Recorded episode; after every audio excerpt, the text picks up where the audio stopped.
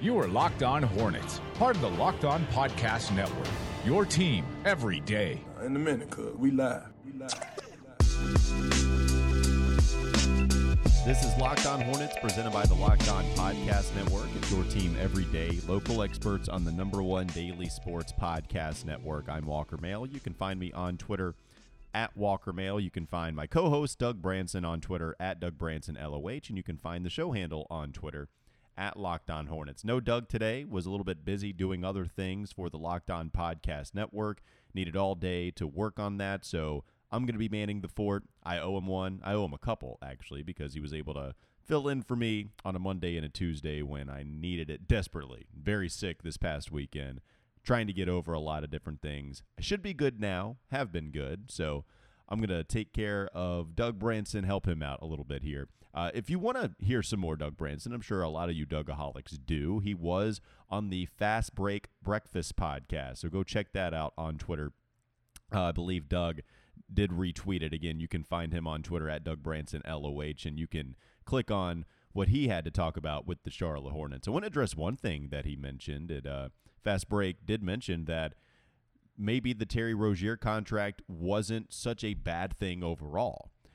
And I think for the most part, the way that we've talked about Terry Rozier so far this season is that Terry's kind of been up and down, but it seems like he has been playing a lot better here as of late. And we've talked a lot about how the Hornets have found something off ball with Terry Rozier. And you look at the stats for Terry so far this season, especially here as of late, I think the numbers certainly have gotten better for him.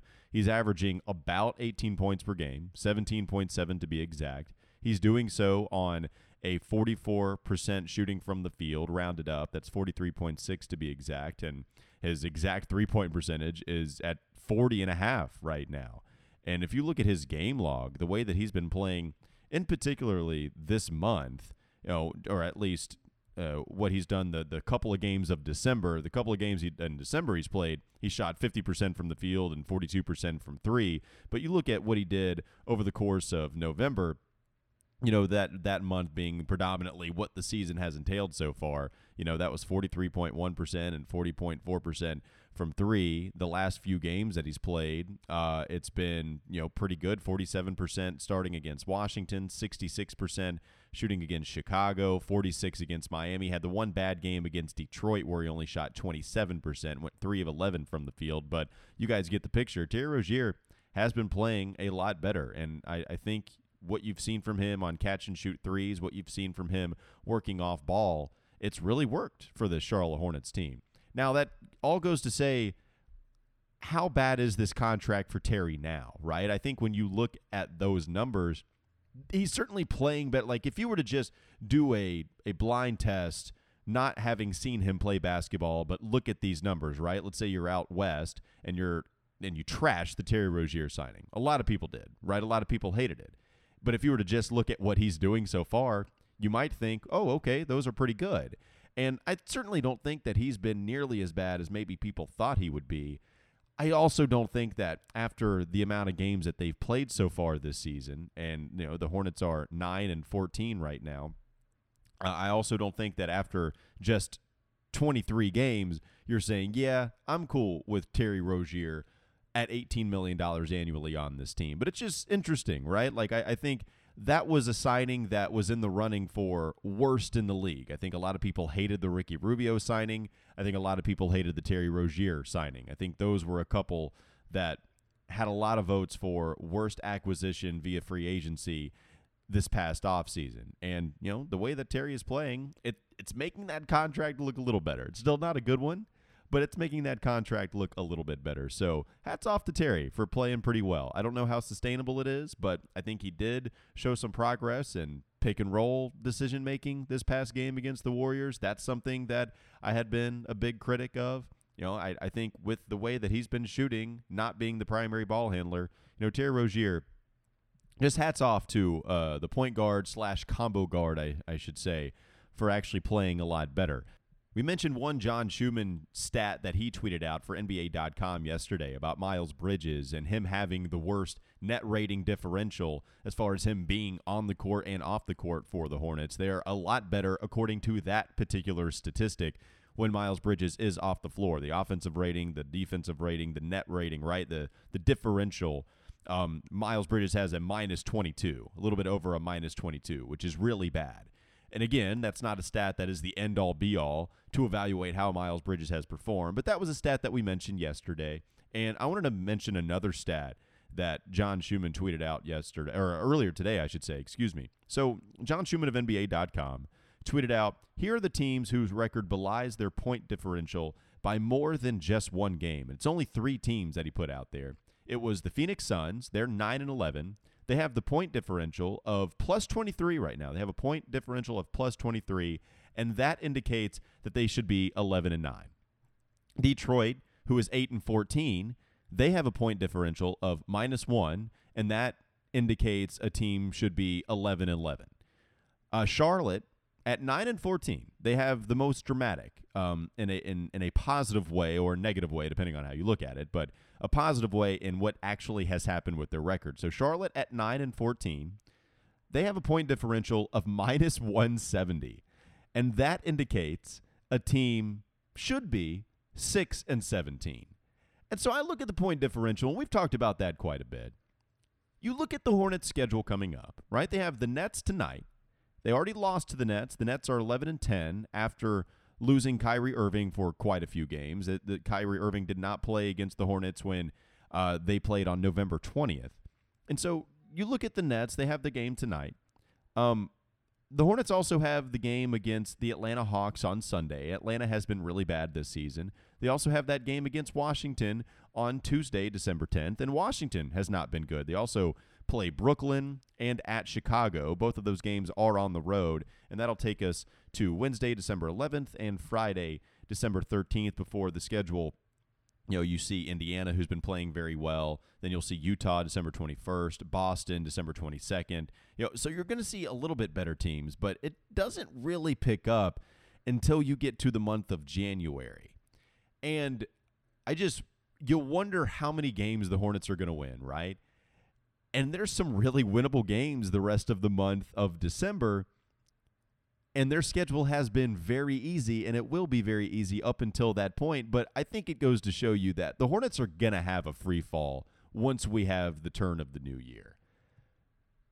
Not only because you have a really tough strength of schedule once January hits, but look at that stat. And look, like, again, I'm not saying that you have to ha- consider all of these stats the end all be all. I'm just looking at this stuff and just kind of putting my own thoughts on it, right? So you look at that stat that John Schuhmann tweeted out the point differential of minus 170.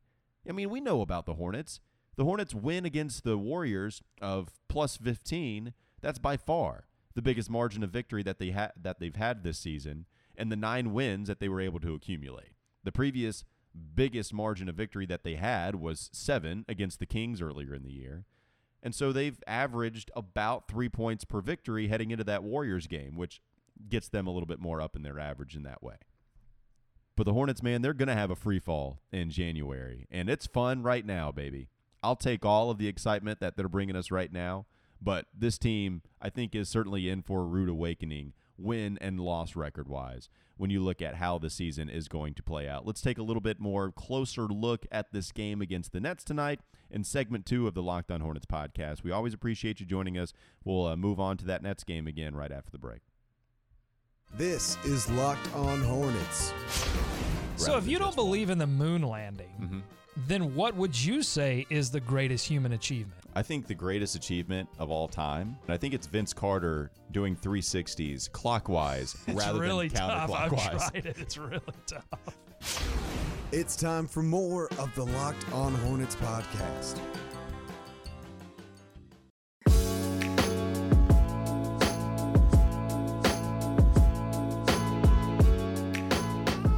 Hornets last played the Nets on November 20th, as I mentioned in the first segment. And when you look at the way the Hornets played, I believe Doug mentioned this yesterday, Hornets played really poorly. And there wasn't a whole lot of great play from individual players from the Nets standpoint as well. Spencer Dinwiddie had a pretty good game, going 7 of 18, scoring 20 points. Jarrett Allen was 9 of 12, so Jarrett Allen actually had a really good game. And he set a season high at the time in rebounds.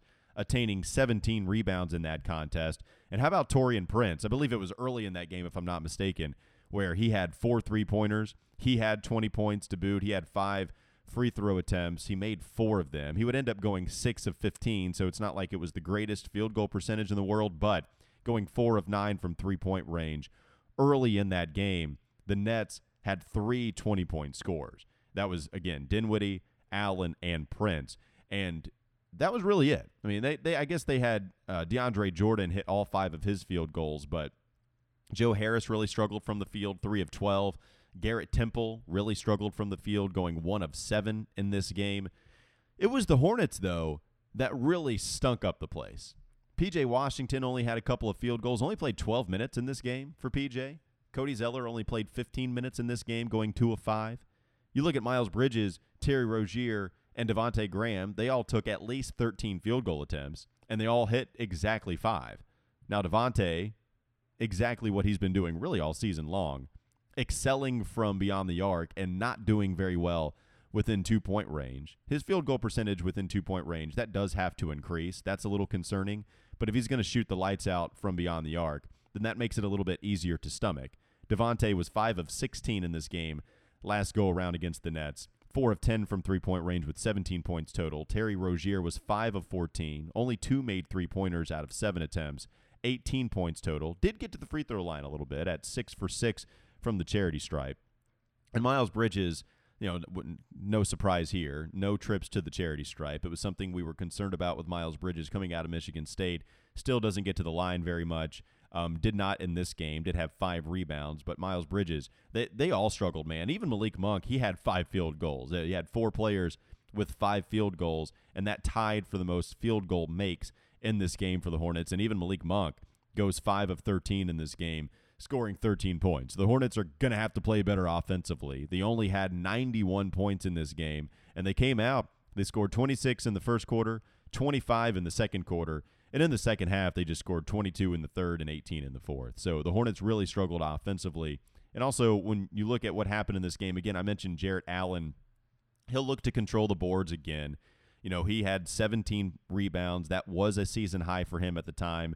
Bismack Biyombo, Cody Zeller, they didn't do much in the first matchup. So hopefully, Bismack Biyombo can continue his really good play here recently. Maybe be a little bit more physical with the afro and decide that he can get some rebounds over what is a, a young, promising player with the Brooklyn Nets.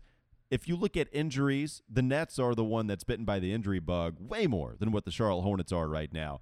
The Nets have Kyrie Irving out. Of course, we know Kevin Durant's out, but Kyrie Irving is not going to play in this game. Wilson Chandler not going to be playing in this game because of the PED suspension that he's undergoing currently. Also, Caris LeVert not going to be playing in this game due to injury. And so that's a big loss for them. Caris LeVert, Kyrie Irving, of course, Kevin Durant, but also Wilson Chandler. All those guys are out. And if you remember Rodions Kurucs, he is going to be playing for Long Island this weekend. So uh, all of those guys are going to be out for this game.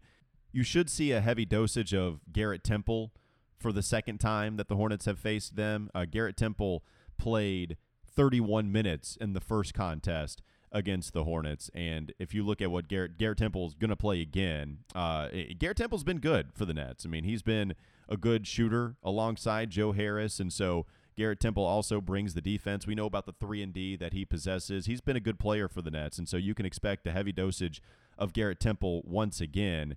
And we'll see if that continues to kind of help them right the ship while they have a couple of these injuries, right? Caris LeVert, I think a lot of people thought he would be a fringe all star this season, but he's been out and injuries have kind of taken a toll on him. And so when you have guys like Kyrie who's out, when you have guys like Caris LeVert who's out, Garrett Temple has been a really nice pickup for the Brooklyn Nets, and he's helped them attain this winning record so far on the year.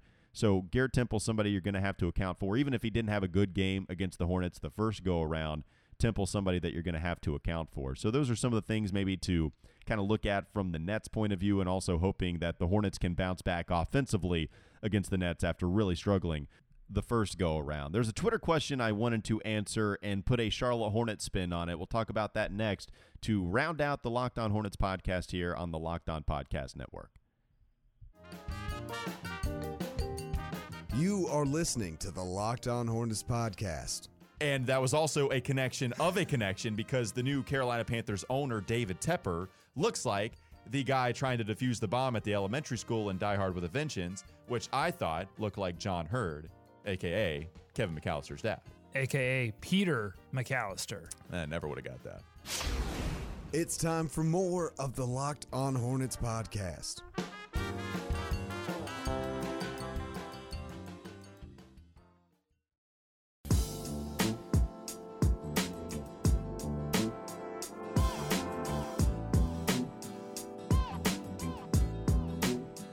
A Twitter question I wanted to get to. This was by Jesse Spector, and I've seen a lot of people have fun with this. So Jesse Spector tweeted out, "What's your favorite sports highlight that was immediately overshadowed by something that happened in that same game?" And I think a lot of people, especially members of the Locked On Hornets podcast, right, listeners that like to tune in, oftentimes they're going to be fans of other teams that are around the area, and a lot of people have put the Marcus Paige shot in that championship game against Villanova.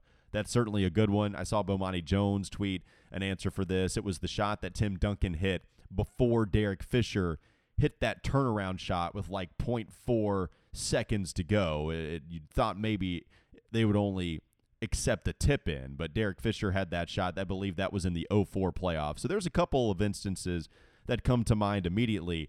But I was trying to think of some Charlotte Hornets instances that would fit this bill. And I couldn't think of many. If you want to tweet at us your instance that you can think of, tweet at us at Locked On Hornets. The, the couple that I came up with, one, I don't love this answer because I feel like it still got a lot of play and maybe even more play than the the moment that happened afterwards. But how about last season when Kemba Walker went for 60 points but that was trounced, of course, by Jimmy Butler's game winner. I, you know, of course, in significance, right? We care about the wins more than we care about the individual performances. And so that game is going to get remembered for Jimmy Butler's game winner by the Philadelphia 76ers fans. I think the Hornets fans will remember that Kemba Walker's 60 point game.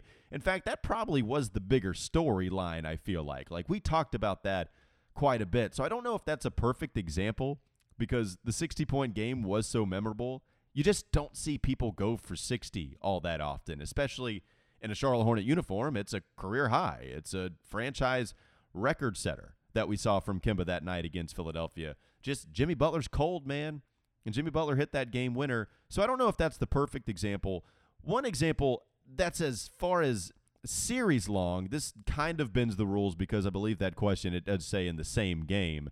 But if we're going to go with a series, you know, Courtney Lee's Game Five winner in the 2016 playoffs that was foiled by Dwyane Wade and Purple Shirt Guy in Game Six, and then of course the Hornets would get destroyed in Game Seven.